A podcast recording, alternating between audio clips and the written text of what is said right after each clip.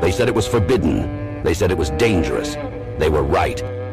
Introducing the Paranoid American Homunculus Owner's Manual. Dive into the arcane, into the hidden corners of the occult. This isn't just a comic. It's a hidden tome of supernatural power. All original artwork illustrating the groundbreaking research of Juan Ayala, one of the only living homunculologists of our time. Learn how to summon your own homunculus, an enigma wrapped in the fabric of reality itself, their power at your fingertips, their existence, your secret. Explore the mysteries of the Aristotelian, the spiritual, the Paracelsian, the Crowleyan homunculus, ancient knowledge lost to time, now unearthed in this forbidden tale. This comic book holds truths not meant for the light of day, knowledge that was buried, feared, and shunned. Are you ready to uncover the hidden, the Paranoid American Homunculus Owner's Manual, not for the faint of heart? Available now from Paranoid American. Get your copy at tjojp.com or paranoidamerican.com today. Hey everybody, welcome back. I'm Emily Moyer and this is Strange Mosaic. And earlier this summer, I had the pleasure of being on the Juan on Juan podcast.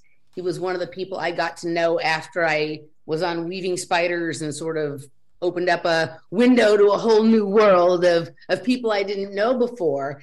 And uh, I think when I was on his show, he was in like month one or two of a brand new baby, and he was like super tired and I wasn't even entirely sure he was all the way with me during the podcast, but the series of emails that followed let me know that not only was he with me, he was listening. And I think that he was actually getting on a level that no one else I've talked to, including ongoing podcast partners, has completely understood what I am saying when I say interdimensional architecture. So, here to lay it on thick, Juan on Juan, welcome to Strange Mosaic. How are you?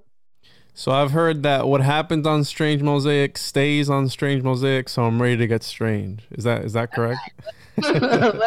Strange, dude. Let's get strange. But before we do, um, you know, I think you might be a, a new person to most of my audience. Um, a lot of uh, I've heard a lot from um, longtime listeners that they oh they like some of the new people that I have been talking to and met since I was on the Weaving Spiders and whatnot so I'm pretty sure many of them, unless they're like deep into um, sort of Florida Tartaria, may not have have heard of you. So tell us a little bit about um, on Juan. I'm a, I, I don't know if that's like uh, you and your alter, if there's like two and one there, right? So just like you know, how did you come to this game? Um, you know, you're you're a young guy. Your dad, I think you got like a normal job too but you hit it out of the park with some of your research. So, how did you end up here? Well, thank you for having me on, Emily. I really enjoyed our last episode on my show. It was episode 103 and on the interdimensional architecture because that's something that's I'm a sci-fi nerd, so anything you know, I play Dungeons and Dragons, World of Warcraft, so anything magic and it really anything interdimensional just really makes what I call my esoteric nipples hard. So uh, I came I came to this I was born and raised Pentecostal Christian. I was in the church hardcore. I was going three, four times a week. I was playing in the in the worship group. I traveled around with the band, playing at juvenile centers, at you name it, other churches, doing concerts and all this stuff. And that was my entire life till I was, I don't know, probably 18 or 19, and I'm 28 now and I started to notice that not not everything is as it seems, right? Obviously, but I hadn't seen anything other than that, right? I had been always in that, and I and I I'm not trying to bash religion because I do feel it is it has its purpose. It, it gives people structure and purpose, which is really important for a lot of people. But for me, there was always something off. Not that I don't believe in a higher power. I do believe in a source. I don't. What I don't want to subscribe to is the the view that's presented right? The the that's pushed really is pushed on people that this is what it is and this is what you have to follow. Well i always, I always ask those questions well if if those people are going to hell in my reality then if they're going to hell in my reality then i'm going to hell in their reality. So how does that even make sense? And there was there was questions that i couldn't get answers to. And when I, whenever i would question it'd always be like for example the book of enoch. Hey what is all this about? What what's up with the canon and the non-canon? Well, you see, the way it works is actually don't read that. Oh, but it's a it's a it's a it's a book that's no no don't don't pay attention but it's referenced in the canon you try i'm trying to explain to you right and they're like no no no just put it to the side don't read that focus you need to pray and you need to focus and god will show you the way and growing up my entire life i was fascinated with with the not so much the paranormal but aliens bigfoot the bermuda triangle is really one of the first things that i started to look into when i was in second third grade but the during, reptilians are your favorite, right? You love the reptilians. the reptilians. And the but here's the thing, at 11, 12 years old, I was reading the book Revelation and I was my grandma was telling me how they would cut my head off if I didn't believe. You know, if, oh, in order for you to repent, you need to get your head cut off. I was 12, 11 12 years old as a kid. I was reading about this stuff. So I was kind of scarred, right? Early, traumatized early, where it's like, wait, if I don't believe in this, I'm I'm I'm gonna get my head cut off later on. And it got to a point where where when I was when I moved out and I was able to make my own decision, I was like, you know what? I don't enjoy going to church. I don't enjoy the people there. It's a, people are fake. At least, and this is my experience. I'm not trying to say this is for everybody. A lot of people are really fake. So I just cut that out, and I, I needed an outlet for my creativity. So I, I first, you know, I'm, I'm big into fishing. I tried fishing videos, but the thing about fishing is you can go out for 12 hours at a time and not catch anything. So it's like now I don't have a video. I just spent 12 hours. Yeah, I was hanging out, but I don't have content. So then I was like, let me get into podcasting and listening to different shows, Tinfoil Hat, Joe Rogan, all these shows that always pique my interest. But I never heard what I wanted to hear about about mm-hmm. the deep stuff, right? About the occult, about magic, about the the people weren't asking the questions, the hard questions, because people get uncomfortable. And what I told you about in the second hour, I want to get into something that I had to consult somebody to be like, hey, can I can I get into this? Like I found this book. It's not electronically published anywhere. And it has it gets into some really deep stuff. So I had to consult because I'm not a practicing occultist. I just know about the occult. So uh, you know, this type of information that, that comes to me, I'm like, hmm, should I say that? Because we know what happens when people, I call it flying too close to the sun. You know, mm-hmm. it, some things end up happening if you start looking down rabbit holes that you're not supposed to be looking down. So, in the first year of my podcast, I was, you know, getting my footing and, and finding my niche. And I think I found it now with just, I don't want to, weird, obscure topics, really, and, and bringing a new look upon the same subject that everybody else is looking at because how many times can you say the same thing over and over again without it getting repetitive? So I want to put a spin on that. I want to talk about something else. And you associated me with Tartaria and Weird Florida. That actually was something that that came forth from another researcher. Shout out to homie Romy, who has his own podcast. And he came to Florida. I had never looked at Florida other than the Bermuda Triangle. And he was like, "Hey, dude, we got to look into these guys."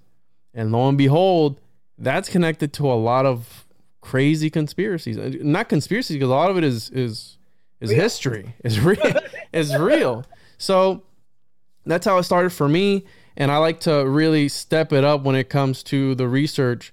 And I like to go directly to source material and I like to bring a, a new view upon things. And that's what people have really come to know me for, where I bring up just new perspectives of maybe something that we've been talking about and looking at but then there's subjects how what we're going to get into today where I again I've always been fascinated with with things of interdimensional or unforeseen or invisible where it it sounds like science fiction but the truth is stranger than fiction.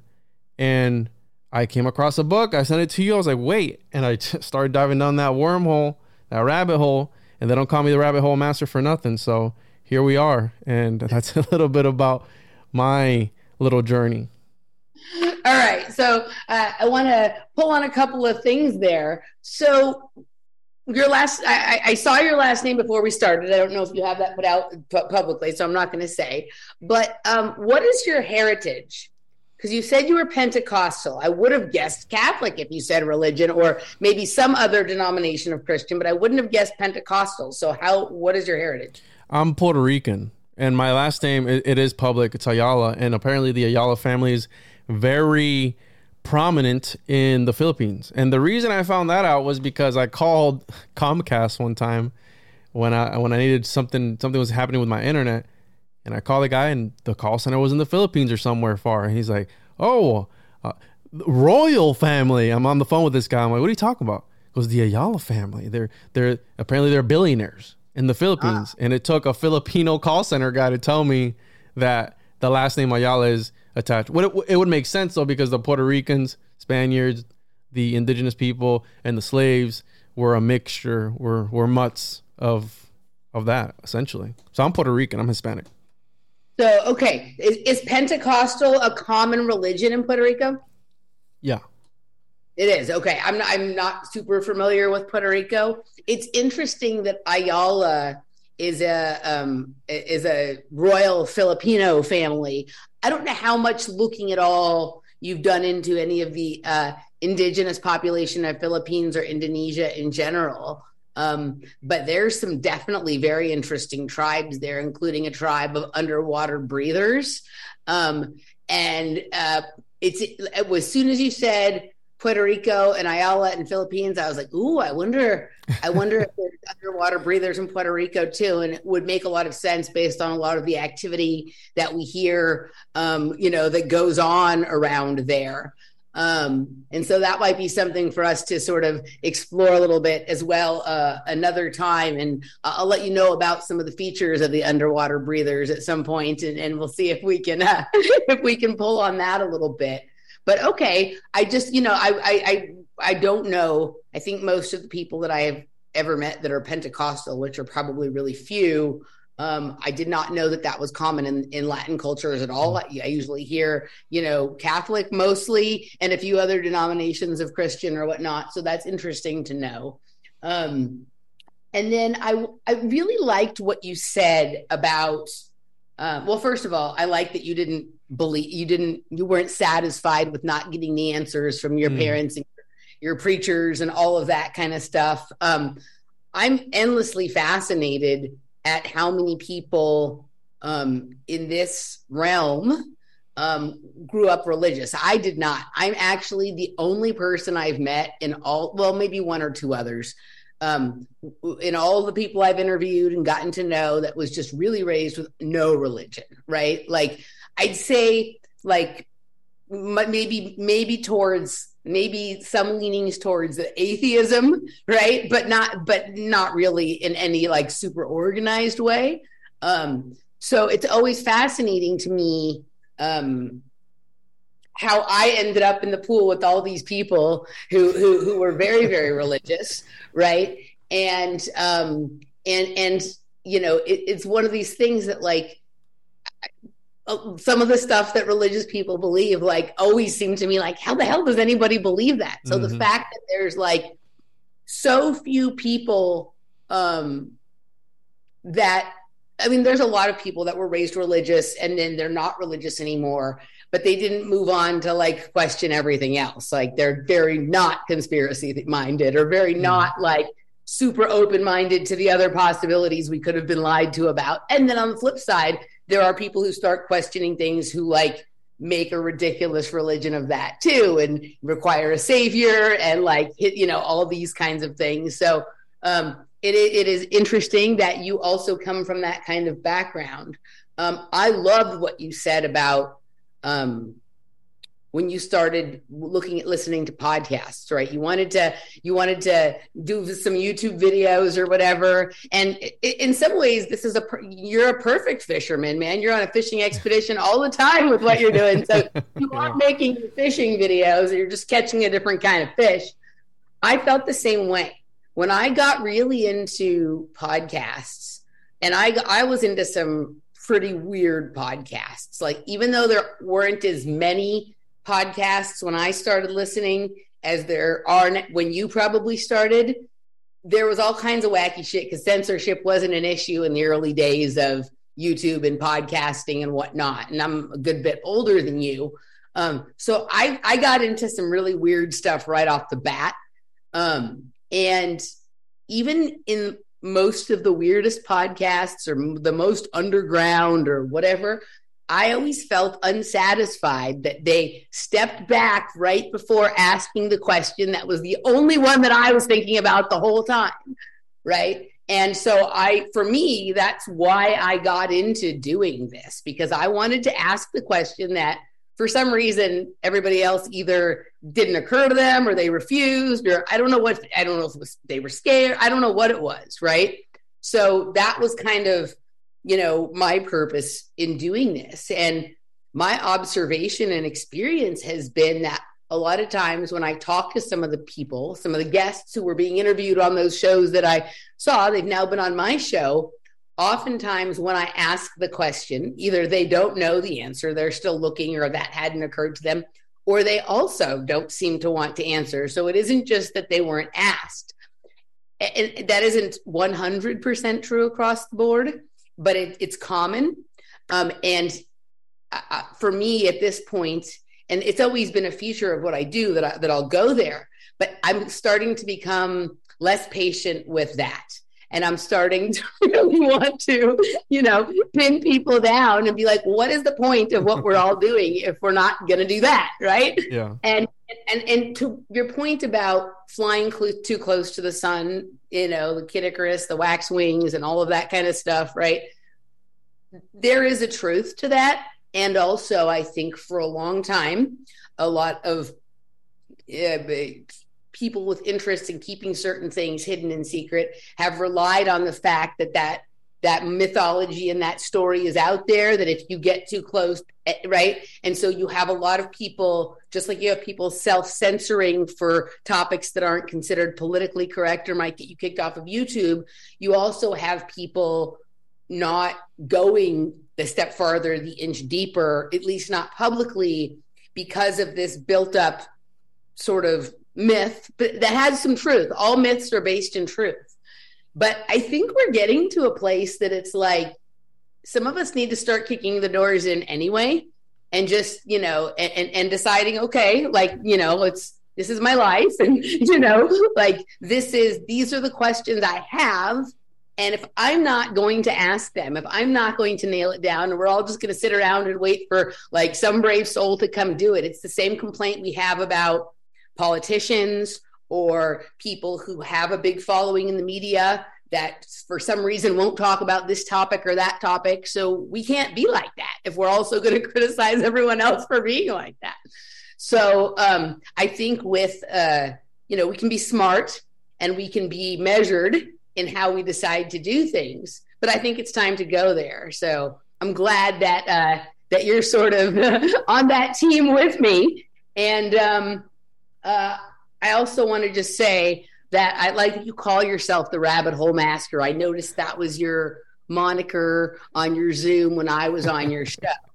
Um, I think we've always uh, referred to Sophia Smallstorm as the reigning queen of the rabbit hole. That, like, when you've reached the very bottom of the rabbit hole, Sophia will be sitting there with a cup of tea for you because she's, you know, she's kind of carved out all of those spaces. And she doesn't necessarily talk about all of the things she's found publicly.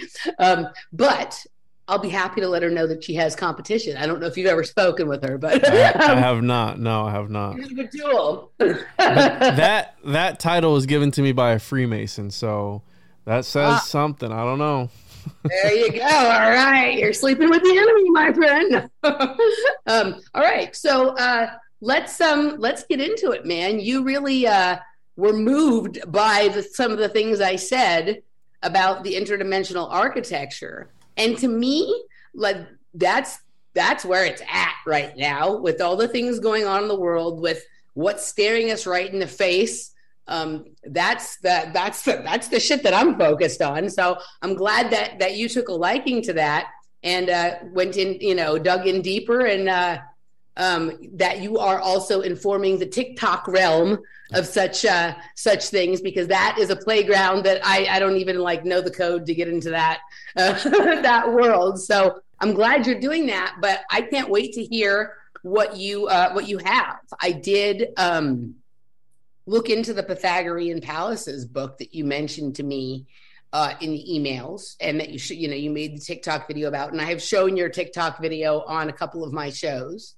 Um, I couldn't find an affordable copy of the Pythagorean Palaces because as soon as I mentioned it, because I bought it all, I bought them. as soon as I mentioned it, my my good buddy Jeff always, as soon as I mention a book, he goes out and buys the last affordable copy, and so then I can't ever have the books that I'm looking for. But I did find that there was like a way I can look at it online. I couldn't download it, but I can look at it page by page. I haven't had a chance to do it yet. Um, so I'm glad you're uh, you're reading it and you're here to tell us about it. So you said you have a presentation. Take it away. So you, you said everything beautifully, and I couldn't agree more when it comes to there's a I've interviewed people who are occultists, and even in the comments, people were like, "Hey, why is this guy so dodgy with his wording? What's up?" I go, "There's a reason why it's the occult. There's a reason why it's exoteric and esoteric, and I respect that, right? If you are doing something, as long as you don't hurt yourself." or others. You can worship Cthulhu for all I care. You can do whatever you want with your body as long as you don't hurt others or yourself. That's the way I feel about practicing. And we live in this beautiful country where you're able to practice freedom of religion. You're able to practice whatever it is that you want, obviously within those guidelines to me. And so I've always been fascinated with, in this realm of research, I'm constantly looking for the. I don't know. I should put it for the, for the next hit of euphoria, right? The next not high, but like, oh wow, this is amazing. Because as soon as you you know you start off with people always ask me, oh, what book should I read to begin? Well, I always point them in the Manly P. Hall, A Secret Teachings of All Ages. If you want to get just just the tip in, you just read that one, and, and from there it'll trickle down, and you can each individual section you can look into it's gotten like that for me where I, I I did this area of research, I did this area of research, and now I'm starting to see how they start connecting with one another. Where they start to bleed into one another. I go, okay, well, oh, I've heard this guy before. Well, that that's the guy that has to do with this and that. And that's how I came across Pythagorean palaces. I was doing research on another episode, which we talked about briefly on my show when you were on about the the mirrored realities, how mm-hmm. they they want to mimic a higher mm-hmm. level of existence. And by the way, I hate TikTok. I think it's a cesspool. I think there's a bunch of NPCs on there. And whenever you bring something up that's new, somebody always has to one up you. Oh, I I knew that years ago. Oh, did you really? But did you make a video on it? No, probably not, right? So you always have that one that guy that wants to one up you. I already knew that. What's so mind blowing about that?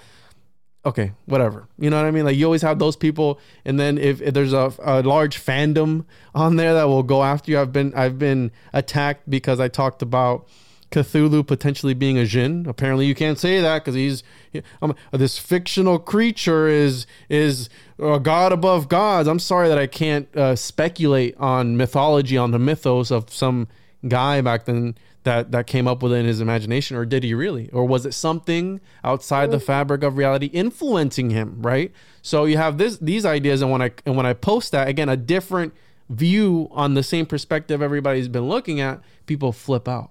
But the way i see it is no publicity is bad publicity. So the people who troll me and they keep commenting that's fine it's good for the algorithm. Keep commenting and and i'll keep thumbing it up or replying back something dumb just to you know get the engagement going so, yeah, I've been on, I hate TikTok. And this idea of Pythagorean palaces, I came across it doing this research and it related to John Dee. And I've studied John Dee in in depth as well. And I've been meaning to do an episode on it. I've probably read, I think, four biographies on John Dee now and the Enochian system that he authored. And, and I have some of that in here too because that really stepped it up more. And, and in that in that paper that I saw, which was a Japanese individual, a Japanese researcher, because I always like to go to the source material. If I'm reading something and I see somebody some somebody say something really interesting, I want to know where they got that from. Because if I go to repeat it again, I need to be able to cite my source.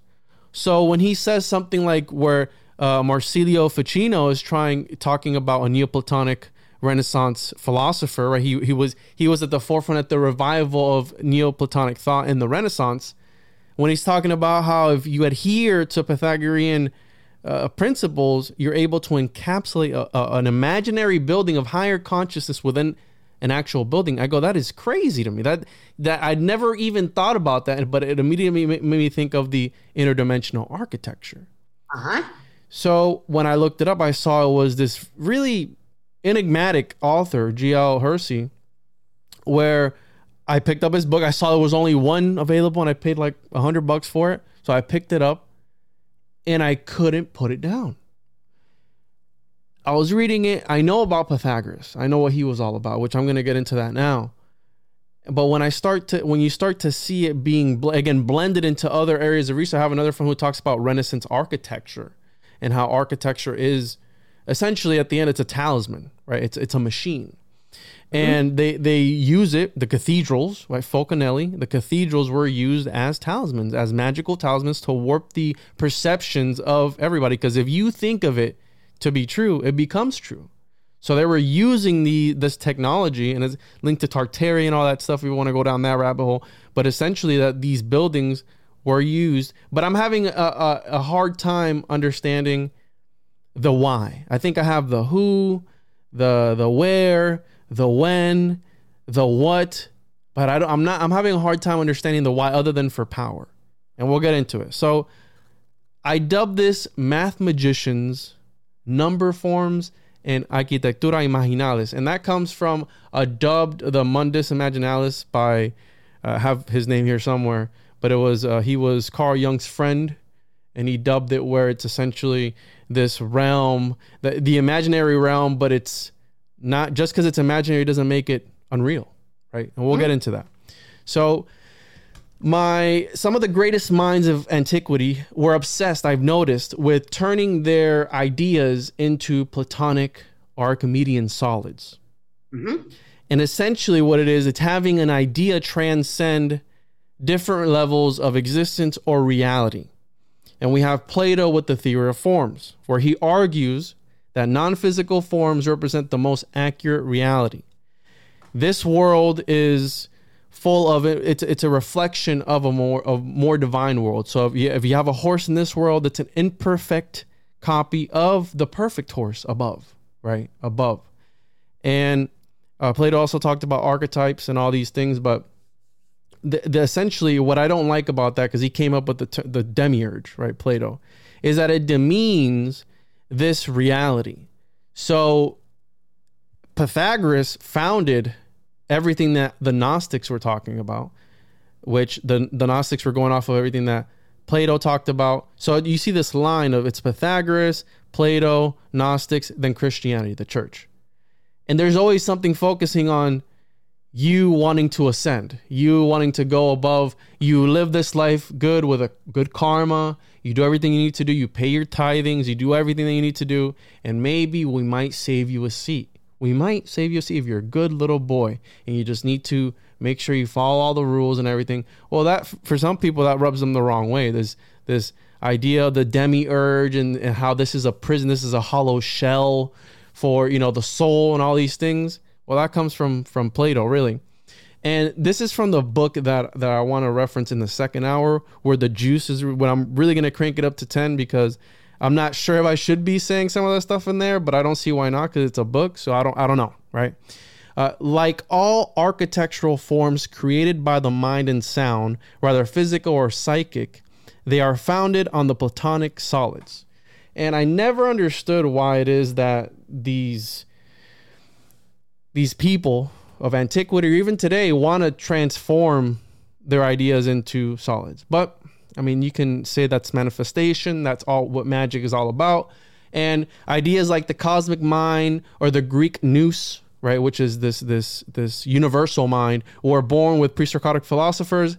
This weird guy, uh, Thales of Miletus, which is the father of Western philosophy, and he used geometry because this is related to sacred geometry and number, which we're going to get into Pythagoreanism. He used geometry to calculate the heights of pyramids and the distances of ships from the shore. And he was actually the first one ever to have a math- mathematical discovery attributed to him. So the first person in history to be like, okay, this mathematical discovery, which is the Thales theorem, is attributed to this guy. He was the first one. And his pupils consisted of Anaximander, Anaximenes, and of course Pythagoras. So his school birthed the, all these other Western philosophy. So we see it go from one guy, and I'm sure there's another guy before him who you can trace the lineage back. And concepts like apeiron manifested. Apeiron is a cosmological theory created by Anaximander, in which he believed the beginning of the ultimate reality is eternal and infinite or boundless, Apeiron. And Apeiron is not subjected to the laws of time and is regenerative. So you see these ideas of. I've always said, why are we using ideas of the ancients from a guy from 200, uh, you know, year 200, 300? We're using their ideas today. Pythagoras was alive in the year 500, 600, and we're using his theorems today.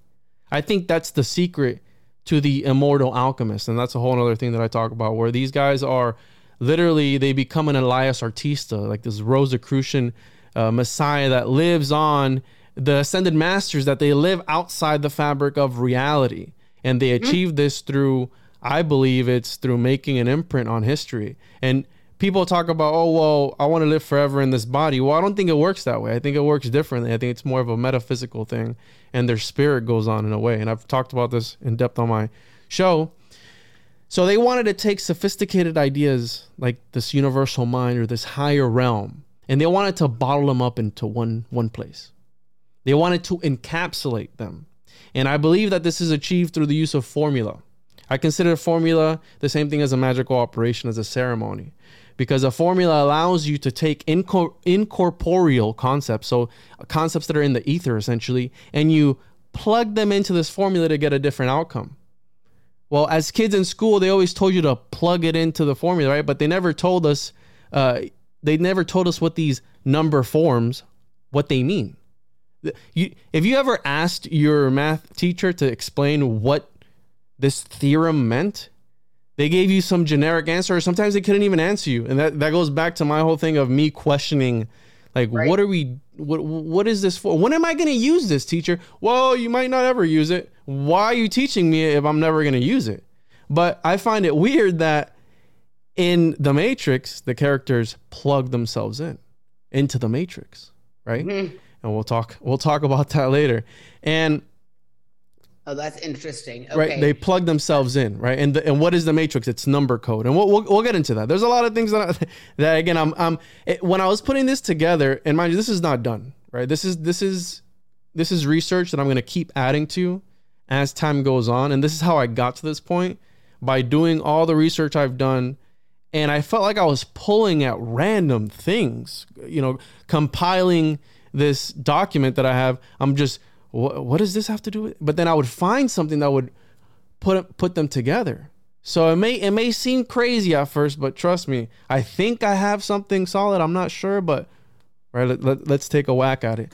People like crazy either way. So if you have something, whether you're just making up a story, if it's entertaining, they love it. So I want to focus on obviously the these ideas being applied to architecture in order to form a different dimension in order to either open up a portal or what it is. I am not 100%.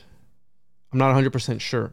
And I dubbed this architectura imaginalis, so imaginal architecture. And so, hold, hold on a second. You you said you had three sections. Was that complete with the first section, and you're moving to the next? I'm in, I'm on the introduction right now. I'll tell you when. Perfect. Okay. Cool. All right. So tell me when we at the end of each section, so I can offer my comments then. Okay. Mm-hmm. Very good. I'm still on the on the introduction. Perfect. It's juicy. I'm telling you, this is this is crazy stuff that I, even I don't fully understand. I'll be 100 percent honest with you because I was I was really bad at math in school, but here it is. All right. The Cartesian coordinate system always intrigued me. Its origins, Rene Descartes, which huh? a very uh, interesting uh, person in history, right, with Cartesian philosophy, but the Cartesian coordinate system which I remember reading a book about it coming to him in a dream. But when I went to go find that in order to source it in here, the book that it was, it changed. It's allegedly he was laying in bed looking up at the at a fly on his ceiling and he wanted to be able to identify where it was according to you know so you get the x and the y and I'm familiar with the Cartesian coordinate system because I have a background in electronics engineering with a specialization in robotics, and I have done CAD and CAM. So I've programmed robots essentially to follow a coordinate system to make things. So I'm a little familiar with with this concept, but it, it essentially it served as a bridge between Euclidean geometry and algebra. And if you look at the etymology of algebra, it's very weird. It's like it, it's it's bone. It's putting. I forgot. I have it pulled up here somewhere, but essentially, it's like putting together bone. And algebra, al, right? You have alchemy, which is sacred chemistry. Let me look it up here. So I have it here. Algebra from medieval Latin algebra from it's Arabic. And where was it? Anyways, it's somewhere in here. reunion of broken parts. Oh, so I got it wrong. Anyways, yeah, reunion of broken parts, algebra. Now, and it comes from Arabic. And John Dee calls it algebra and al makabel. Interesting. I didn't read that part. But this this weird concept, you have this grid and it revolutionized mathematics. It was at the forefront. And it is most commonly used in computer graphics, computer aided design, geometry related data processing. And I consider it a sort of talismans or uh, a, a, talisman or a mandala because again it brings these incorporeal ideas into fruition. So if you're able to connect the dots literally within this system because you add an axis and this is these, these are different levels of reality you know when you add that third axis the z axis you get the 3d which is what's used in essentially modeling and everything. So uh, it brings these incorporeal concepts into fruition. And the ritual is halfway done when it gets to that point. So the process goes like this from the ether to the mind to verbal expression to a medium so paper or a program or a small model, which architectures uh, architects would build small models for a reason, uh, mm-hmm. to the actual manifestation or the building in the case of architecture. So these guys back then would boast about getting they were demiurges with these buildings. They were the they were the demiurge of this building. So they would have meetings with royalty and boast about, "Oh, I came up with this crazy design. Here it is." So it came from the ether and entered their mind verbal expression. They're talking about it to the royalty before they actually draw it up, make the little model, show it to the the king or the queen or whoever it may be, and then they build the the the actual building itself. Architecture is divination because they need to be able to in a hundred years from now, they need to be able to tell if that foundation is going to hold that building. So everything that the architect is doing back then, architects were magicians. They were practicing divination. So again, very interesting concept. And that concept of an architect being a magician is an actual field of study. There are people who actually have written books about this. I actually have a, a an interview tomorrow with one of them, with a professor who wrote a book, Architect as Magician. So hopefully, I'll see how many people buy that book from from your audience, Architect as Magician. Well, your your interview your uh, interview will be with him will be before this goes out. So I don't know uh, if you want to buy the if you want to buy the book if you don't have it yet, buy it before this goes out. Otherwise, Jeff will snag it, and then you won't be able to get it. so I relate this. So going back to the occult, because I think the occult is related to a lot of things that we talk about, whether we like it or not. But I relate this to the Golden Dawn's interpretation of Enochian magic. Mind you, I, I told you that I I study John Dee. I know about John Dee. I've read like four of his of his his biographies, so it clicked in my mind. Oh wait, this is related to so and so. And John Dee was a very peculiar guy. He's a very interesting. But I relate to the Enochian interpretation because they took his system. Crowley did uh, something with it as well, where certain furniture and tablets are used in a ceremonial setting in order to invoke Enochian entities. And these entities are given a physical medium in order to manifest. So I don't know if you've ever seen an Enochian tablet. It's got like truncated pyramids in it, right? So that they're raised, and that's the 3D. That's the the manifestation aspect of it, where they need to. They don't give them anything bigger because they talk about all these entities are super strong. Don't give them anything bigger than that. Just give them something just enough to where they're able to you know, just a tip where they're just able to to to show you a, a, a, fraction of what they're able to do. Again, I'm not a practicing occultist. This is from accounts that I've read or from people who have told me about it.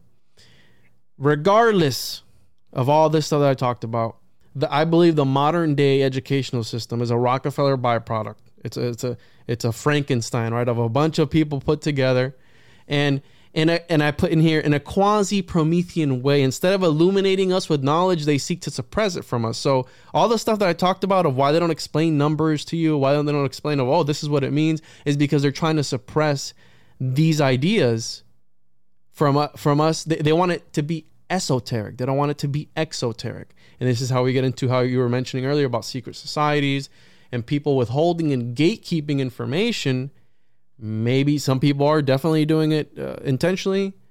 Some people maybe not. Who knows? But I do think that there is a strategic uh, plan to suppress it from people actually learning about it.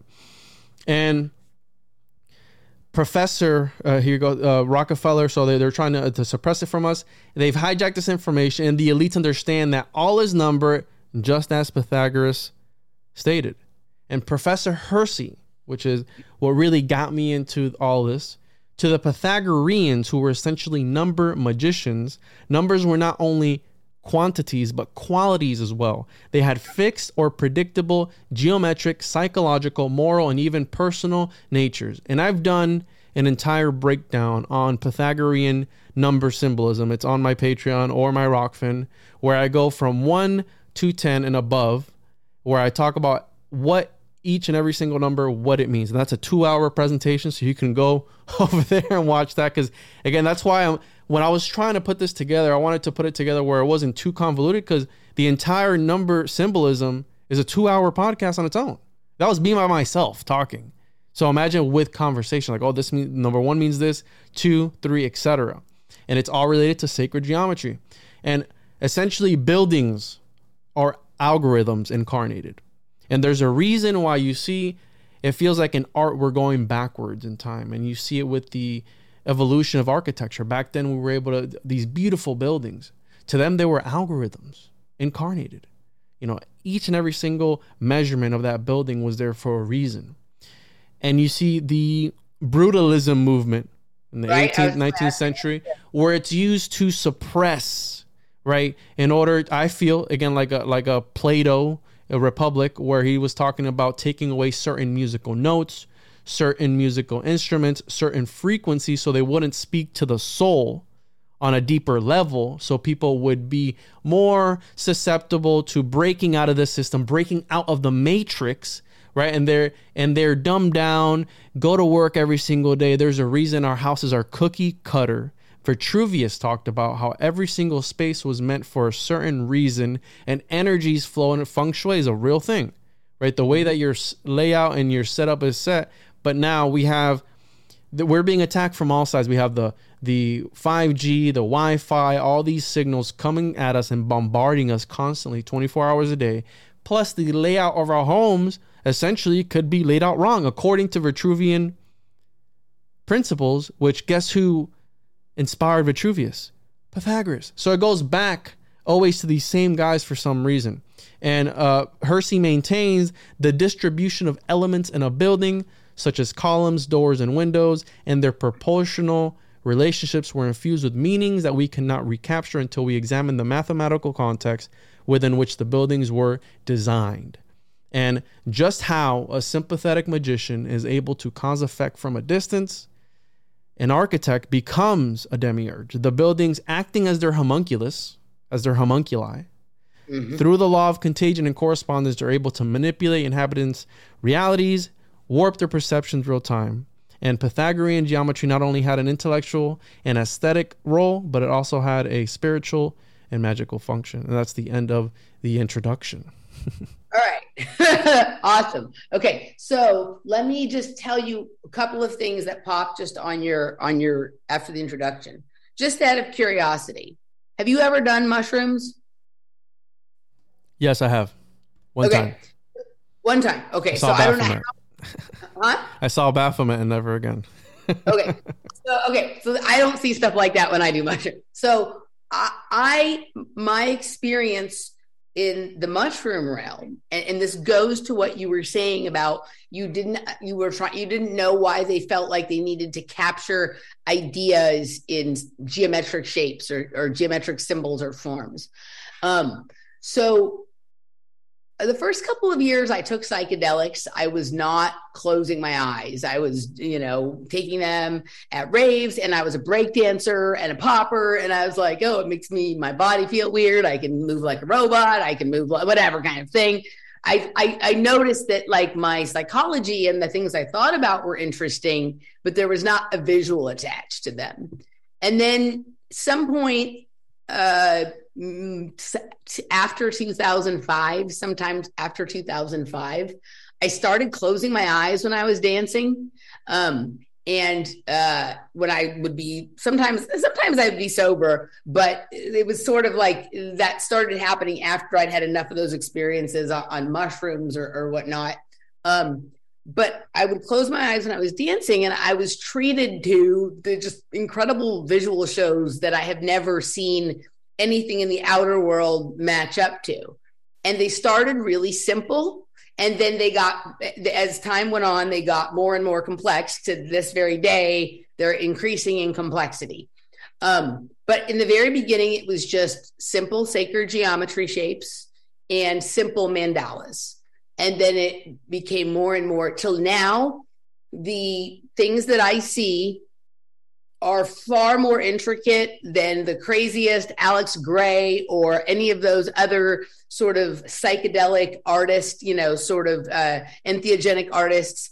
Like literally, so, some of the stuff I see in that space is the most fantastic architecture that look looks like something far beyond like Angkor Wat or anything that these old things were. It's it's that with extra dimensions of like color and space and everything is like have you ever looked at a lot of like um fractals or mandelbrot sets or any of those like extreme zoom in fractals where it's just everything just wow like you think you couldn't get to any more definition than that but you do like that but it's always like each trip like will be sort of at least one themed kind of building, one themed kind of room or building that I'm sort of exploring.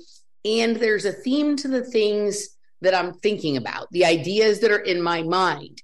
And what it feels like is that, and I, I don't know how the mushrooms are involved in this, other than I, I think mushrooms have an element of like uh, something having to do with speakers or sound because what I have noticed is when I listen to music on mushrooms, it becomes much crisper and much more defined, almost as if it's acting to tune the music perfectly or something.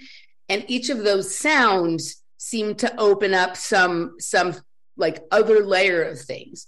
So it seems like what what gets constructed in the early first hour or two of the trip is a church or a palace for me to explore a certain idea inside of, right? And so um, I, I, I do mushrooms sometimes without music. A lot of times I do them with music. But even when I do them without music, somewhere off in the distance, I don't know if it's inside my ears or my head or I'm tuning into something elsewhere.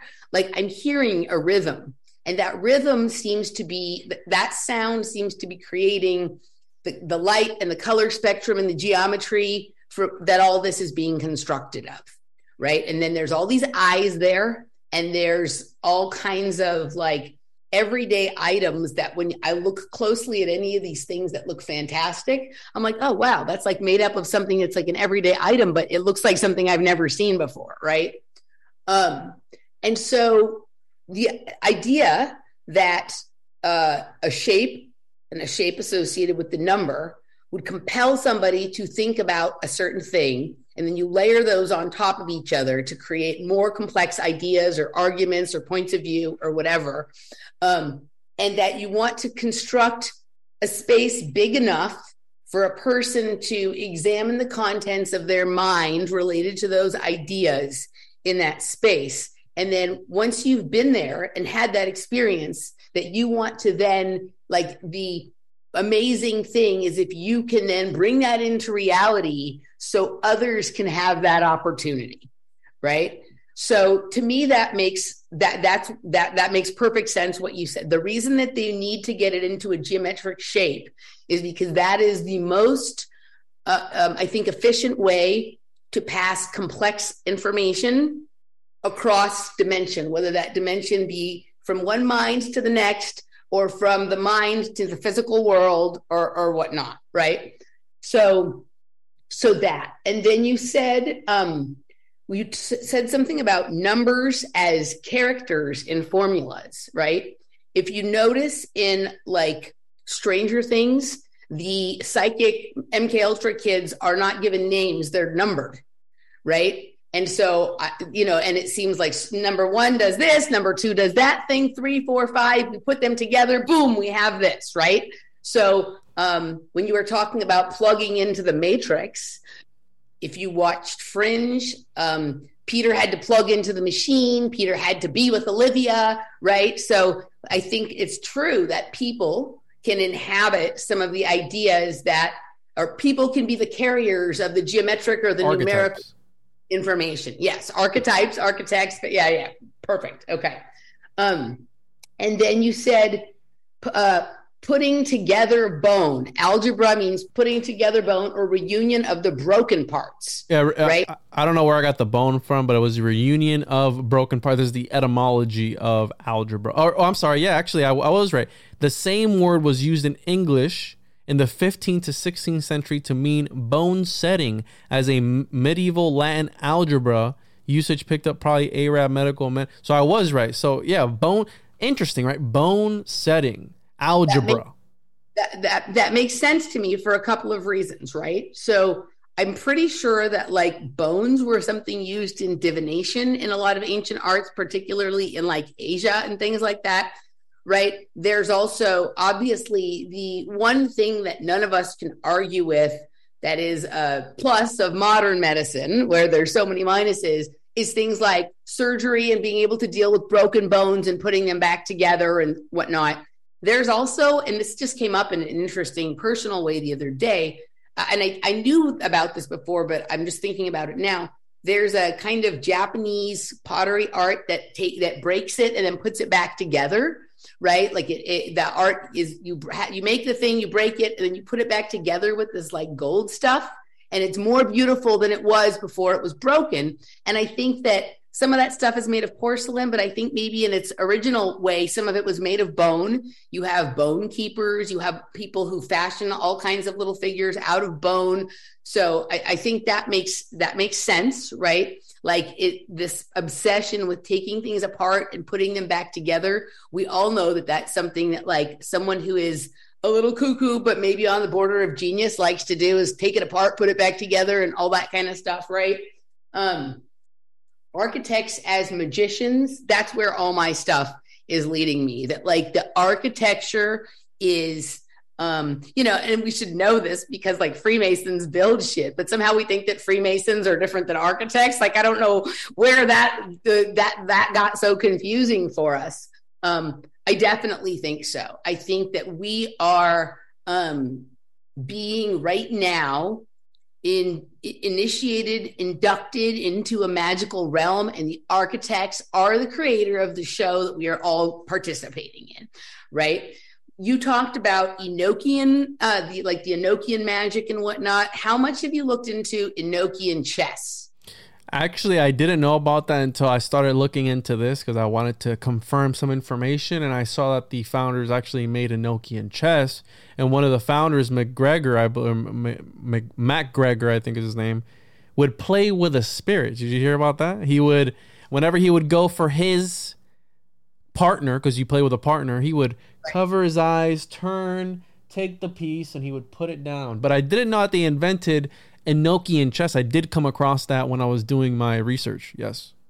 Okay, so I don't know a ton about it. It's come up a couple of times in shows with Michael and I, um, but it came up. We were looking very closely at the sort of uh, the the the why now of the um, what was that chess uh, TV show that came out last year? Queen's Gambit. Uh, Queen's Gambit, mm-hmm. right? Like, you know, we really did a couple of very deep dives on that, and it had some interesting things that it connects to.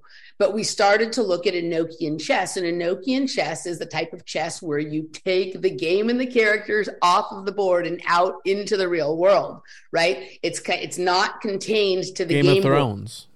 Correct, right? So you take it off and and I think that that was and you use the you use the things that you learn about chess out in the real world, right?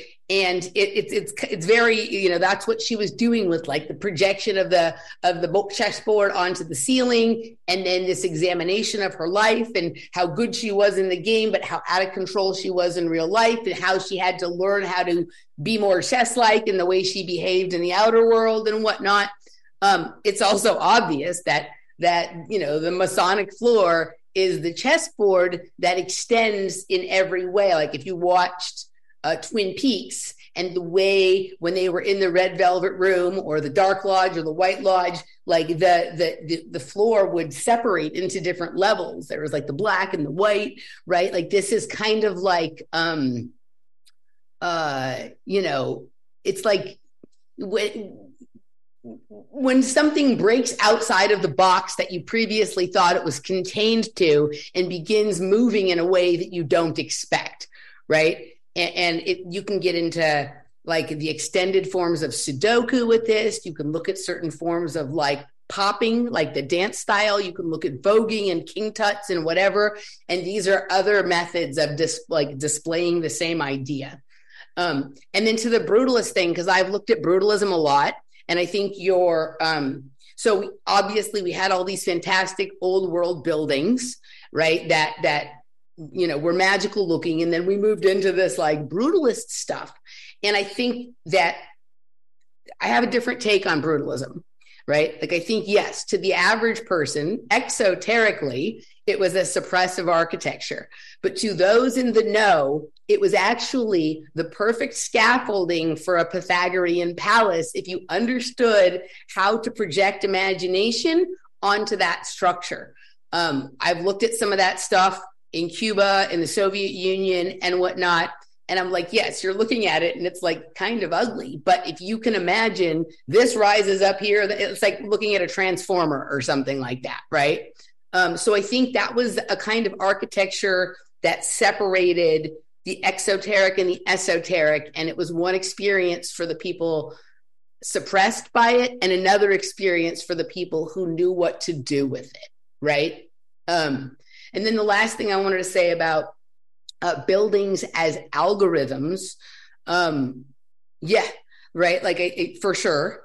Um, and we're starting to see a form of architecture that is definitely with a function besides just living in it or having offices in there. We're looking at buildings that are also musical instruments, buildings that are pieces of technology, buildings that are transformative, buildings that exist in, in sort of multiple layers or realms.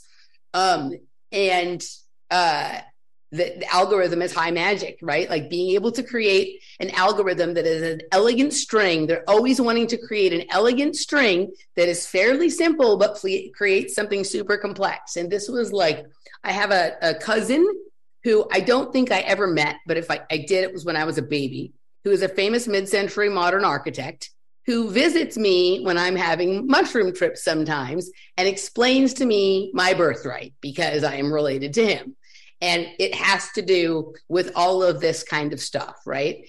And it, it's it's much about um, it's much about providing spaces that allow the individual to use their imagination to like meet the structure.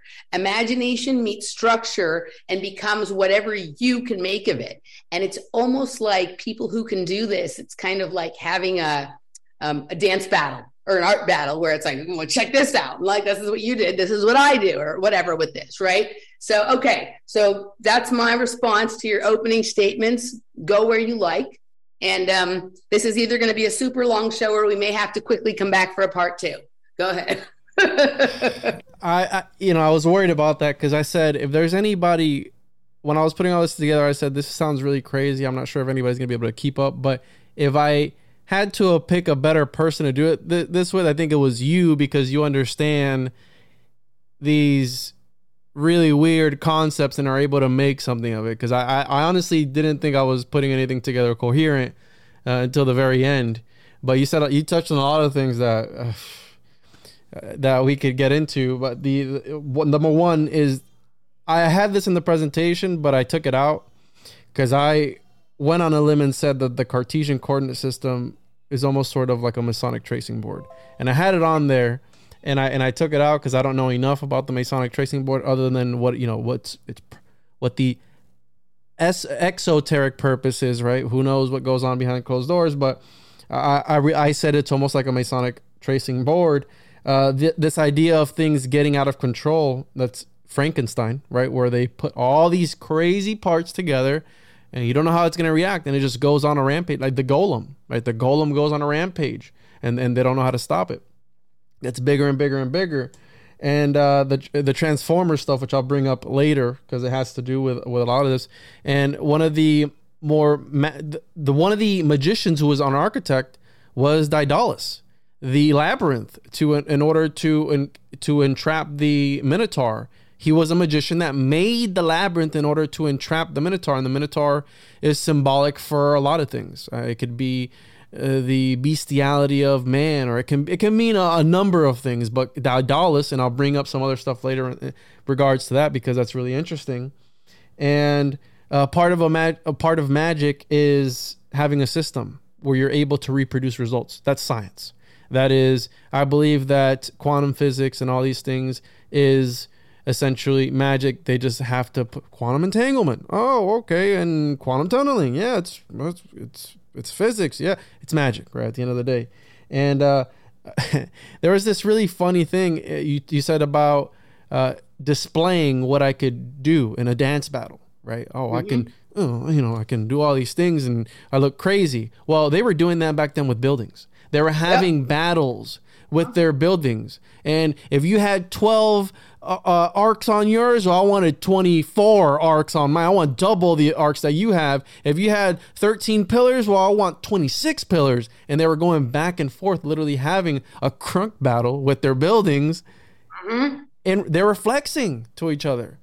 And let's let's get into the rest of it because this again this plays a lot again it, it, it, it can we can take this a whole number of different ways.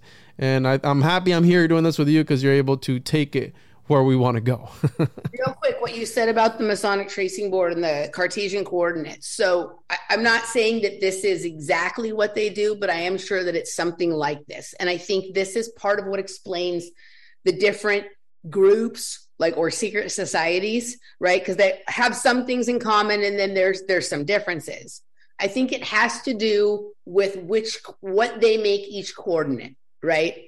So I, I need to I, I, need to do some more understanding of how the z coordinate comes into this. But I've talked about this a little bit, like with Lindsay Sharman once and whatnot. That like I think some of the groups right use let's just say let, let's just play with x and y for now and we'll leave z okay so like let's say x is space and y is time right? So uh, some of the groups may use space as X or, or, or whatever, and, and time is Y, right? And the way that they arrange time is around space. Like they use space as their anchor and they arrange timelines around physical locations. And some other group may do it the other way, right? They use time as their anchor and then they array their dimensions around that way. And then you bring in the Z and you start to get into a more three dimensional kind of thing.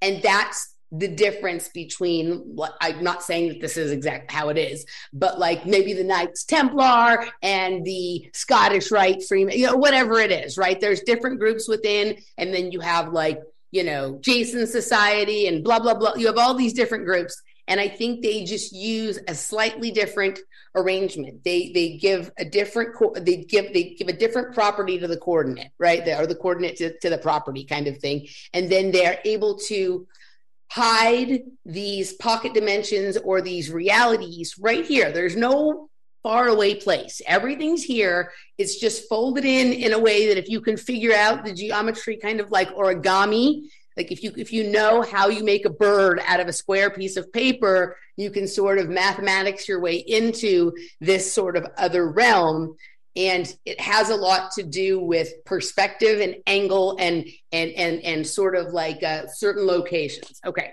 i'm gonna shut up go ahead so then the next the next section here the first section of three the number magi Okay. And uh, we have here two quotes. Beatitude is the knowledge of the perfection of the numbers of the soul. Pythagoras and all is number. And that's a Pythagorean saying. I don't know if Pythagoras himself said it. And let's keep in mind, well, I'll say it here, I'll, I'll, say it in the presentation, but we have uh, many secret societies that have numerical numbers that mm-hmm. can be reinterpreted as letters, vice versa.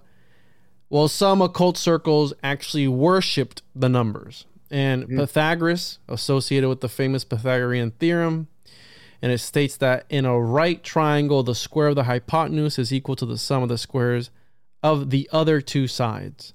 And Pythagoras was an Ionian Greek philosopher, mathematician, and founder of the religious movement called Pythagoreanism. And I've studied the Pythagoreans in depth as well. Very interesting. The name Pythagoras derives from the ancient Greek name Pythagoras. Uh, the name means the one who persuades the square. Pythagoras also said that it wasn't even his true name, that within his name it contains numerical and letter powers. So we're getting into the magical aspect of things. He literally put it in his name, which who does that? Frater 210, Frater Topaz or whatever, Frater da da da. Secret societies do that. They align the B666 Crowley. There's a reason why he would name himself certain things so they would align numerically to certain numbers because it all goes back to all his number. That's why the matrix and all these things make a lot of sense. And I believe that if I believe that Pythagoras, by saying all is number, he was insinuating that we were in a simulation, and by us being in a simulation, all being number because it's binary code, then that would hint at a creator or an or a divine architect or mm-hmm. a, a programmer, and that's where we get the Watchers from. The Watchers are these entities that are watching the divine alchemist or the divine architect at work forming reality programming reality, doing whatever needs to be done. That's where the term watchers, I believe, comes from. That's where all the I think that's what all the eyes when you're on when you're tripping, and that's why it's in the Alex Grey stuff.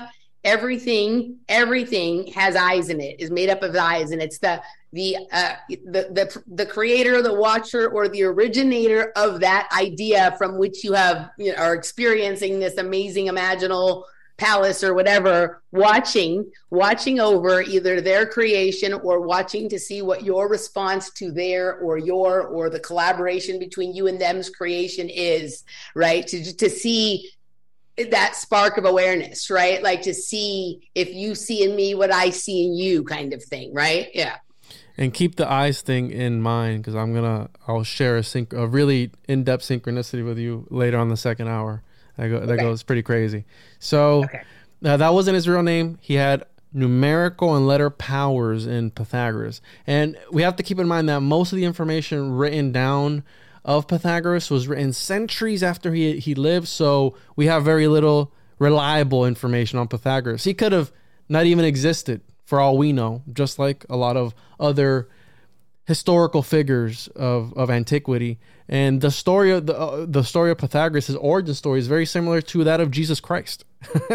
and uh, Pythagoras was said to uh, founded the Essenians, and Jesus was said to have studied there, the Essenes. Uh, so again, technically, Pythagoras would be JC's daddy. So uh, that, that's the way I put it. But Pythagoras influenced philosophies of Plato, Aristotle, and through them Western philosophy as a whole. They say that we need to, the word philosopher is attributed to Pythagoras because back then you had sages. Sages know the knowledge already, philosophers are seeking that knowledge. So that comes from Pythagoras allegedly.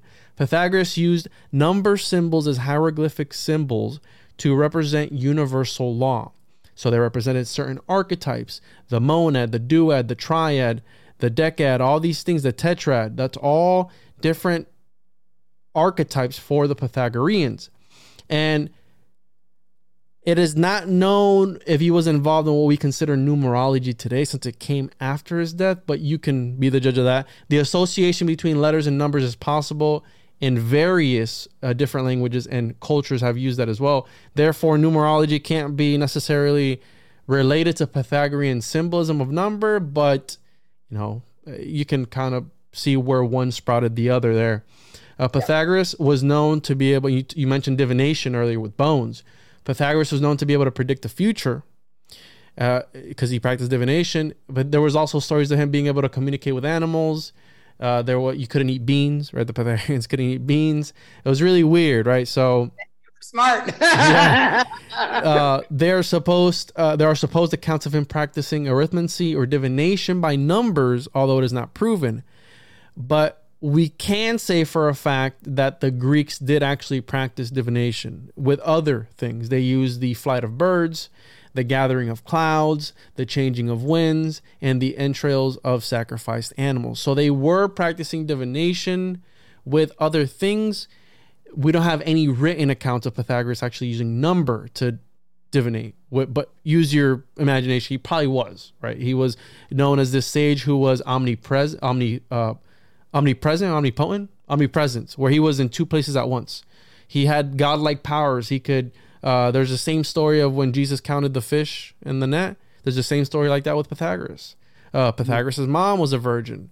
Uh, Mary was also a virgin. So you see, the he was uh, predicted by an oracle, the the Pythia, the the oracle of Delphi. Apparently, she was one of the ones that predicted that Pythagoras was going to be this great uh, influencer, right?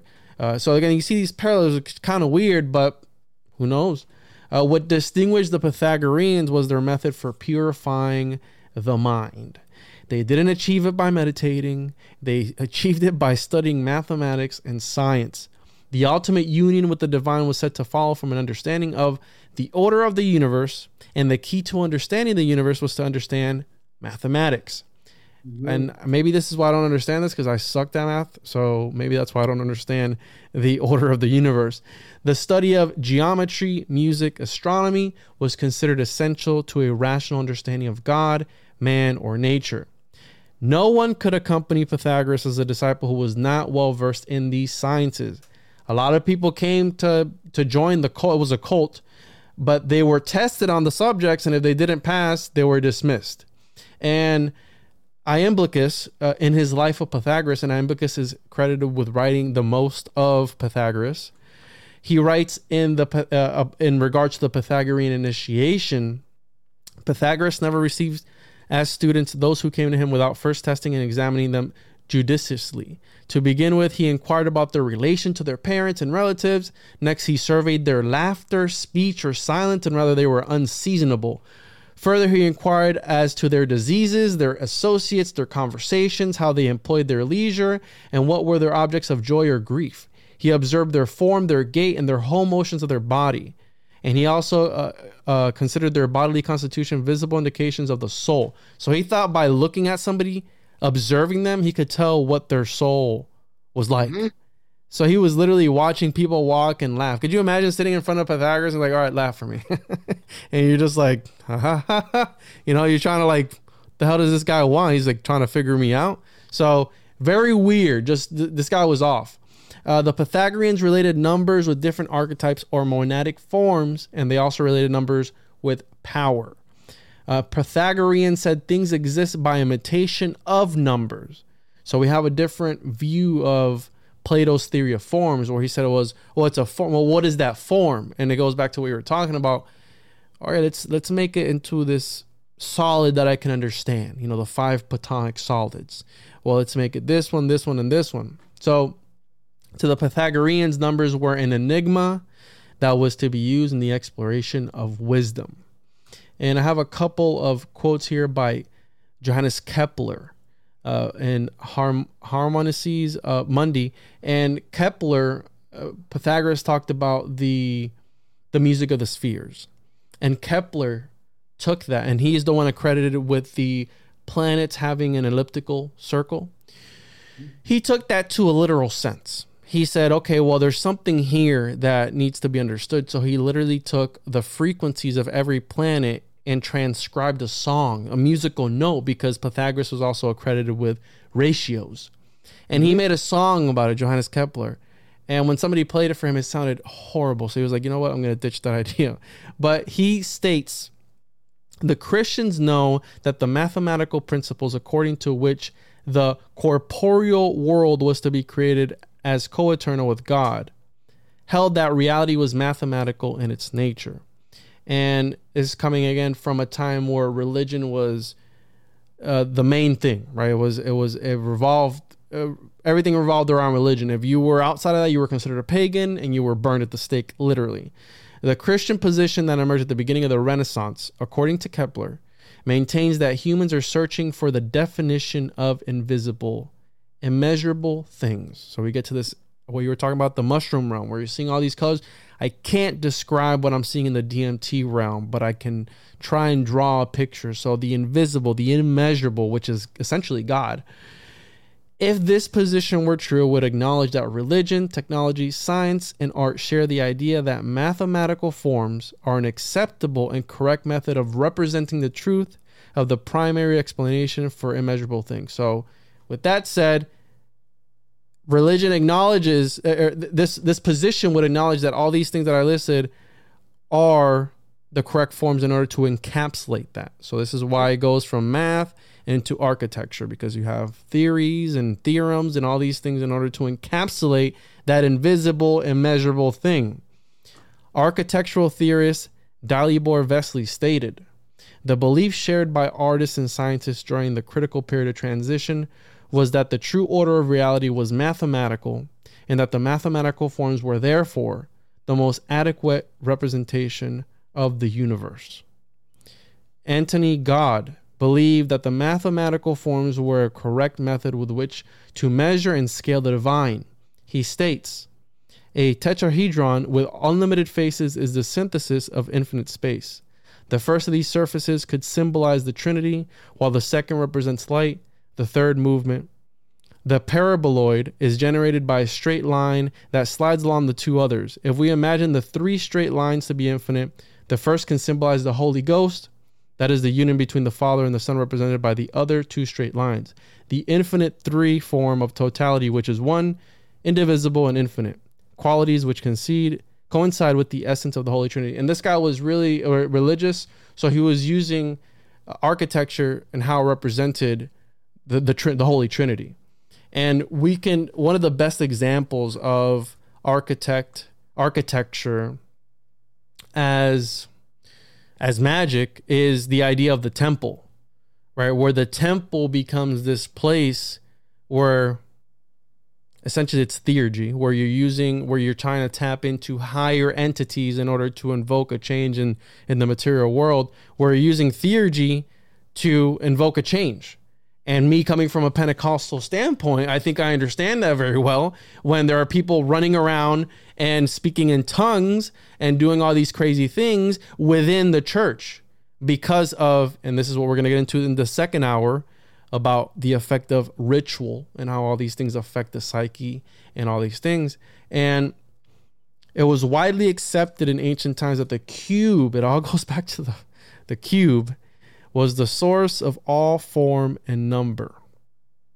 And Martianus Capella wrote, The God is adored in all temples with cubic solidity. The cube, which is weird, right? Because we relate that to Saturn and all these other things, right? The cube, the, the Saturn time cube, and all these things. And we have the cube in Mecca. We have the cube in the Twin Towers. We have the Tesseract, which is a cube. Hellraiser, the cube. It all goes back to the cube.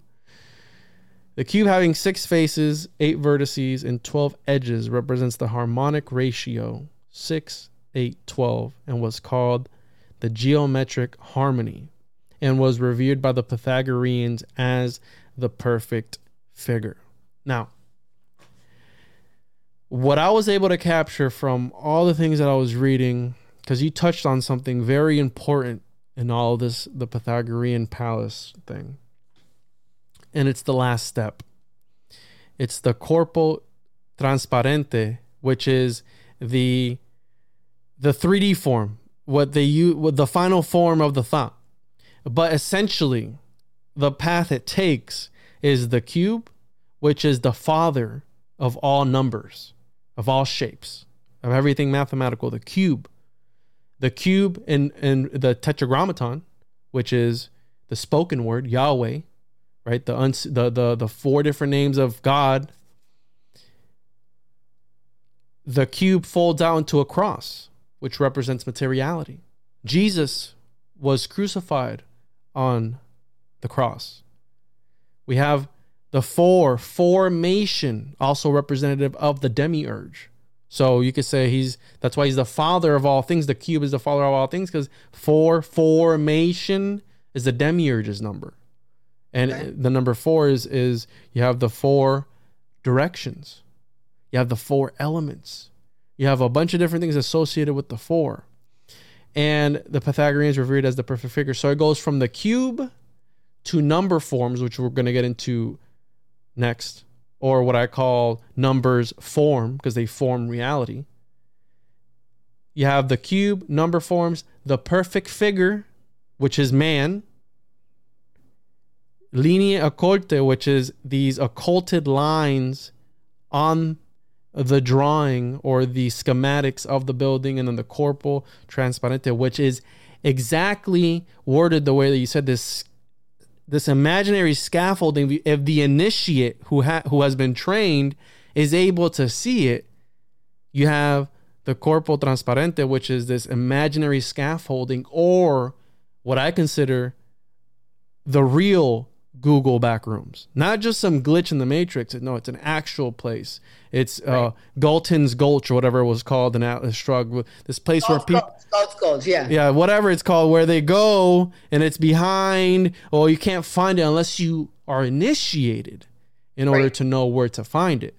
So uh, I, I wanted out here in 1926, My- uh, Mystery of the Cathedrals. Fulcanelli claims that the Gothic cathedrals were hermetic libraries in stone with the secret alchemy displayed for all who could understand to read. And I just want to, I have notes that didn't make it into the main thing, but I just want to touch that because essentially that's what it is. It's this picture book on, and they would put the secrets almost like a revelation of me- the method of revelation or revelation of method where they put it out there, but you only understand it if you can read it. Yeah. Otherwise, it's still there. They completed their ritual, whatever it was.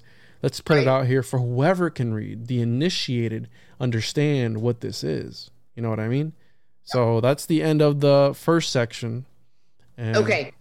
Quickly, I want to just say when you were talking about the cube, the father, right? Like that, you know, this. So the one of the buildings that I have focused on quite a bit here in Austin um, is called the Independent, right? And inside this cage up top here, there is a black cube. I don't know if you can see it in that picture. I can, yeah. right? So there is a cube that has a fence around it, and you can see they'll light the fence up, right, and with colors and whatnot. But inside there's the cube. Um, let me just see if there's a picture that has like a little bit better angle on it, so we can see. and But where is yeah, that? That's in that's in Austin. This is a building. Uh, this is um, this is the building that really started to get me thinking, right? And it is um, it's on the area that I call my portal in, in Austin, right? Which uh, at this point I'm sharing with lots of other people that have figured out have have figured out what's going on over there. Here's a picture of so like this is the building here, right? And then there is um, something right here. And a lot of these buildings want to be right looking into this, right? There's, there's an arch there. There's a gateway there. That's a gate. You can consider that a gateway there. Bridge. There's owls here. And there's a new, from whenever this picture was taken, there's a new building here in front of that now. So this is an old picture of that area. Um, but this is Shoal Creek back here. And um, this is a really interesting place energetically. Um, there's a power plant right here. There is a building called the Proper that I've been told Elon Musk owns the the penthouse of, and there's a new building here that looks kind of like a capsized ship. Um, but at night, depending on how you observe it, acts as a Pythagorean palace. It projects many possibilities, including the Giza Plateau inc- uh, and, and a variety of other things. Depending on what angle you look at the building from, you were thinking it's doing something different than it's doing. Perception. Um, And you can't see that in this picture. and is that right? along the 33rd parallel? I don't know. I, I I don't know. I've not looked at the parallels. Uh, I've not looked at that in relation to, but I should. Yeah. So Anywho, okay, let's real quick. Let's just have a okay. So it is almost six thirty. Um, I've been working all day, and my better, more beautiful half is going to be home in a little bit, and eventually going to want dinner. So I think we're going to probably have to split this into two shows. So do we let? Should we move into the second hour and you can do part two there and then we can make a part three that is just for patrons as well. How do you how do you want to do this? I, I can probably go for another hour right now. Um, so how, what do you think we should do? The next section is not that long uh, depending on how me how much we talk but we okay. can finish up the next section number forms end it and then we can get to the third section and get see how long we get Okay. Along all right. All right. Go go for it. Let's. I'll, I'll I'll try to hold my tongue unless there's just something that has to be said. That's the problem with these things because they just can, it can go anywhere. But yeah. the next section is number forms, and in traditional mathematics, a number form is a mental map of numbers, which automatically and involuntarily appear whenever somebody someone who experiences number forms because not everybody does right which is weird it's a phenomenon.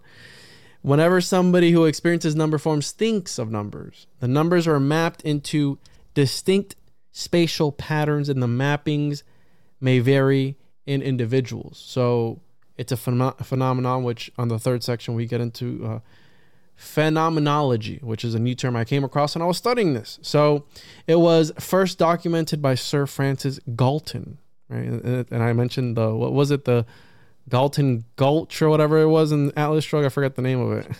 Galt Gulch. Okay, Galton Gulch. I gotcha. Okay.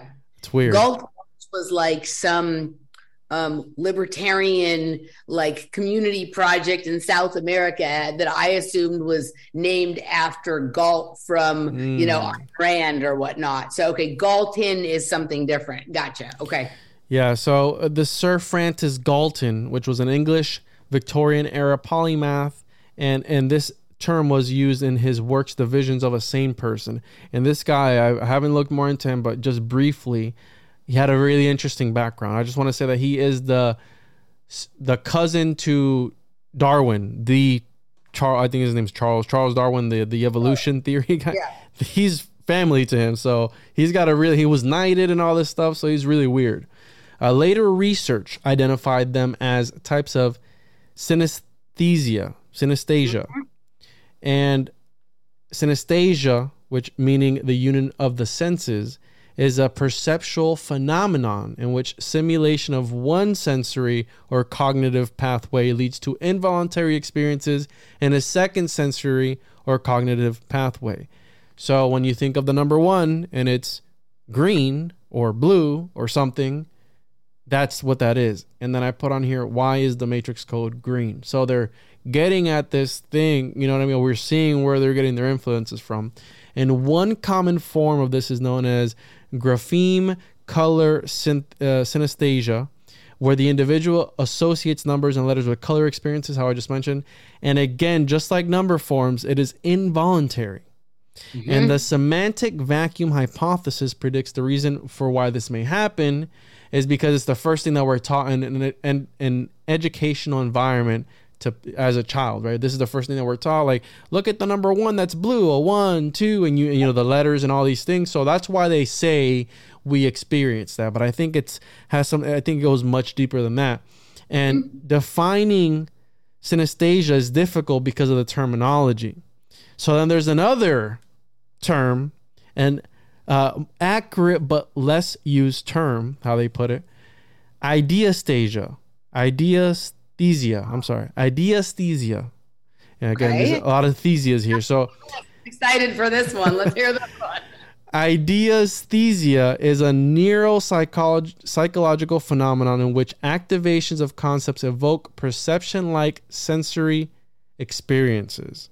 Uh-huh. And it's essentially like synesthesia, but the difference is how it's triggered right? Okay. Uh, and I'm not going to get into the specifics because it's very convoluted, but essentially, one of them considers the trigger and the outcome as a sensory hallucination, is what it is, and then the other one doesn't. It's like, oh, well, there's only one trigger. That's what defers to both. But then there's another term, aphantasia, which is the inability to voluntarily voluntarily create a mental image in your mind. So we have the two spectrums of people: the people who can tap into this other dim- what I would consider other dimension, and you have the people who they can't.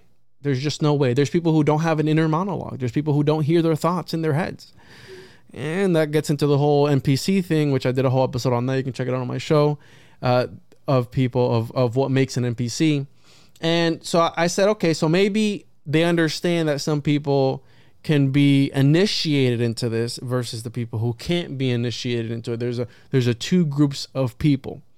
And this is an excerpt from the book that I want to talk about in the in the Patreon uh, section. Uh, this is an excerpt of it uh, by a really weird guy, and, and, I'll get into the lore of the book and how I got the book in the second, uh, in the behind the paywall. Because again, I'm kind of in the gray area of what I should say from it and what I shouldn't, because it's really weird. It's not available really anywhere, and I was able to get a copy. So he states this.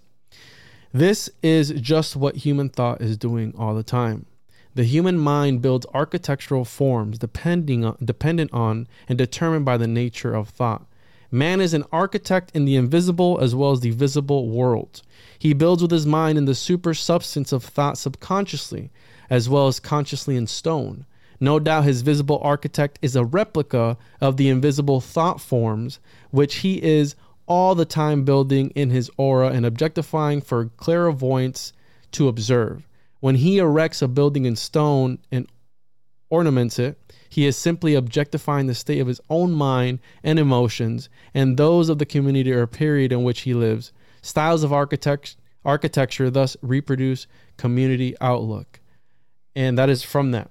So that's deep, right? So when I came across, I was like, "Oh man, that's crazy!" And the way I came across this book, I was like, "Ah!" So it, this all sprung from the the first book, Pythagorean Palaces. Yeah. If you're able to get one, it's pretty rare now, I guess. So, uh, then we get into Marsilio Ficino, the guy that I mentioned at the beginning. He compared the architects as demiurges, the buildings as homunculus, magical talismans that they were using back then. And this plays a role in the uh, you know the juice of this entire presentation is in the third half because it, that's when I really let loose and everything comes together. So Marsilio Ficino's number forms come from an interpretation of Plato's numbers. So Plato had this thing in the Republic where nobody knew what he meant by it, and there is there is literally no interpretation of it other than what people make of it. And Ficino was a Neoplatonic scholar. He was studying Plato uh, Plato's works, and he wrote a commentary about it. So, numbers, according to Ficino, could thrive and create their own children. Families, tribes, armies, and populations. They could copulate. So, when three copulates with four, the four being female, and he has a whole cosmology of what makes a number male or female, it produces 12. So, three times four produces 12. And that is a Pythagorean thought that numbers, they build on top of each other. So, the the the story of the dragon and the sword and the knight, right? The knight slaying the dragon. The sword is the monad. The the knight is is the you could consider him the three. So you have the this idea of a demiurge. So three plus one, right? This whole they build a story based on numbers, and I get into that in the Pythagorean number symbolism because it gets very convoluted and I, and I cover everything. But essentially, numbers could reproduce. A number can also copulate with itself. Thus, 27 is the cube of 3. So it goes back to the cubic form at the end of the day. And and I also got from this the cube is best impl- uh, imprinted in the mind. So there's a reason. This goes beyond architecture. There's a reason why at the at the casino, the reason dice are the way they are is not because they work the best in that shape, perhaps, but because they're implemented in your mind the best.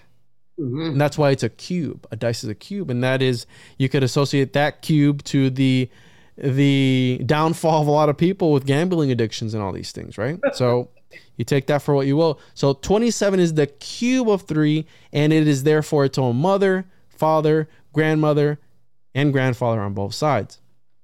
And this is a Pythagorean concept known as figured numbers.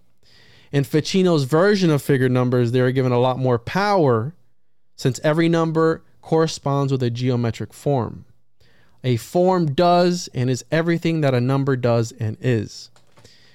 And man is thus a creator and architect on a small scale as God is the great architecture of the universe. Man, in the image of God, mentally creates forms which duplicate the greater force forms of the universe at large. And I believe that's also from the book that we will be referencing in number in the second half. And I want to just point out the basic Pythagorean hierarchy of number and form. You have the number one, two, three, four. Number one corresponds with a point. Number two corresponds with a line. Number three corresponds with a plane. And then the number four, which is the procreator of everything, corresponds with a solid. So it all goes back to the cube. And I get into a lot more detail in the second half, the final part where I tie everything together and we really let the sparks fly because that is where the juice is at. All right. So a couple things, just a few remarks on this, and then we'll take a quick break and, and move on over. Um, when you were saying that like the numbers have relationships with each other and copulate and have relationships and whatever, like I literally remember Sesame Street ha- doing that concept when I was a kid. Like, you know, they're like they were, you know, I can't remember what the, you know, it was one of the episodes and it was something about, you know, three did something to four or something like that. But it was basically a very, um, you know, they do this, right? They put it right there in front of your face, but they don't, you know, go all the way with it. It's not an idea. It's it's thought of as a childish idea that oh, three was afraid of four, or three ate four, or three did this to four, or whatever it Seven, was, eight, right? Nine, yeah. Nine, right? All of this kind of thing. Yeah, right. But there was the whole I remember like Grover and all whatever the characters were so it's there, but it, most people, if their mind went there as an adult, they'd be like, oh, that's just some silly shit I saw on Sesame Street. And they wouldn't pursue it. Like, you know, they wouldn't be like, I'm going to do a doctorate on this or something like that. Right. So, so that's interesting. What you said about the um, architecture create you said something about the community like how it generates the community's thought form or the theme for the communities or, or whatever um, this was so when I had like the main download from my cousin William Krisel, um, and people can look him up. He was a mid-century modern architect, worked lots of places, but mostly in Palm Springs and other areas of Southern California, and is credited with a style of roof called the butterfly roof. Um, that is pretty common in mid-century modern architecture from that point forward. There's a street named after him there some of his houses are really cool. But one of the things he explained to me about what they were doing with mid century modern architecture was creating, it's very like it's not very ornate like some of the older Victorian or Tartarian or Tudor kind of stuff, right? It's very simple angles and materials and whatnot. The idea being that this was a good design for the create a person, a creative person, a, a deep thinker to unload the thought, the, the contents of their mind onto the space around them and then look at them from sort of different angles, different perspectives with a little light in. What did it look like on a synthetic surface? What did it look like on natural slate, stone, wood, or whatever? Compare the two, and that this could evolve over time. These other structures that were ornate had an imposed idea that when you saw that, you would think this. But what this was, was like a way of examining something that as your mind changed, because think about when mid century modern came, it was in the 40s, 50s, 60s. This was a revolution. This was a time where we were going from into the technological age, right? Moving from like pre war to post war. This was architecture like that that was supportive of the idea that people should open their mind that they should change their mind that things could evolve over time not that things should stay the way that they always were. So it's interesting with what you said. And the fact is is that a lot of these communities the entire neighborhood and whatnot would be this style of architecture. And here you had people who were part of movements to like move society in a certain direction. One can debate whether that was a good direction or not, but it does exactly the thing that you were saying happens in a community. And that was part of his communication to me. Remember that whole download? Like it was fucking weird. We're laying in the backyard looking up at the sky. I have my eyes closed and I went on like this 20 minute thing. She was like, shit, I should have recorded that. That was fucking phenomenal. right. But that's what it was. And then the last thing is, of course, you said 27. 27 was the number you picked to talk about. And we have the 27 club. So I'm so curious about the um the the sort of number character formula of these people who are thought of as being part of the 27 club and like what they're made of, right? Kind of thing. Um, so so that's that's pretty interesting. And Michael and I did a whole show on 27. And at the end of the the show, like we had the fascinating realization that like the area that we were sort of talking about in relationship to it was right along highway number 27 right so there, there's always that there's always that right all right let's do this let's take a quick break we're going to move over into the supporter section um, if you want to join us for that, you can go to patreon.com forward slash off planet media, emilymoyer.locals.com, or rokfin.com forward slash Emily Moyer. And Juan is going to give us the juice. And this has already been pretty juicy, but I guess like we're going to get like the, the real internectar there. Uh, Hopefully, I don't disappoint. this has now not been disappointing at all. Where can people find your work, your podcast, all the things you do? The Juan on Juan podcast on all social media platforms, the Juan on Juan podcast.com. And you can find all my links on there. I have a Patreon, YouTube, TikTok, Twitter, Instagram, all that good stuff. Uh, and yeah, you can find me on there. And I also want to plug, I'm going to be doing a monthly, uh, I guess a zine or a journal or something, uh, the Occultis Mundi, The Hidden World and it's it's a project I'm getting together with some people. I would love if you would write an article for us, and it's just a journal of various esoteric and weird topics. I wrote about the homunculus, the alchemical homunculus, and I go on a whole spiel about that. Its history, of Aristotelian biology, and a whole bunch of stuff. This is a prototype, but uh, we're working on the final product now, so you can find that on my website as well. And I just got copies of a comic book that I was working on, and it's going to be an ongoing series by issue number one. uh, Strange Wands versus the Saturnian Cube. Well, we're talking about the cube today, but uh, that's a, a, topic I've always been obsessed with. You can find that on my website as well if you want to get a copy of it. And the next issue has Sam Tripoli in it. We have Gordo from those conspiracy guys. We have uh, Isaac Weishaupt. We have Mark from My Family Thinks I'm Crazy. We have a whole bunch of people in the community who are going to be a part of it, and it's going to be really juicy. So it's like a it's almost like a Rick and Morty type of thing, but with our spin on it. Right? It's going to be a weird conspiracy based comic book, and you can uh, that's in collaboration with Paranoid American Comics. So yeah, you can find that on my website as well, the Juan Juan podcast.com. Awesome. I will link all your stuff down below, and I'm sure we'll have you back here again. But right now, we're moving over to the other side. See you there, guys.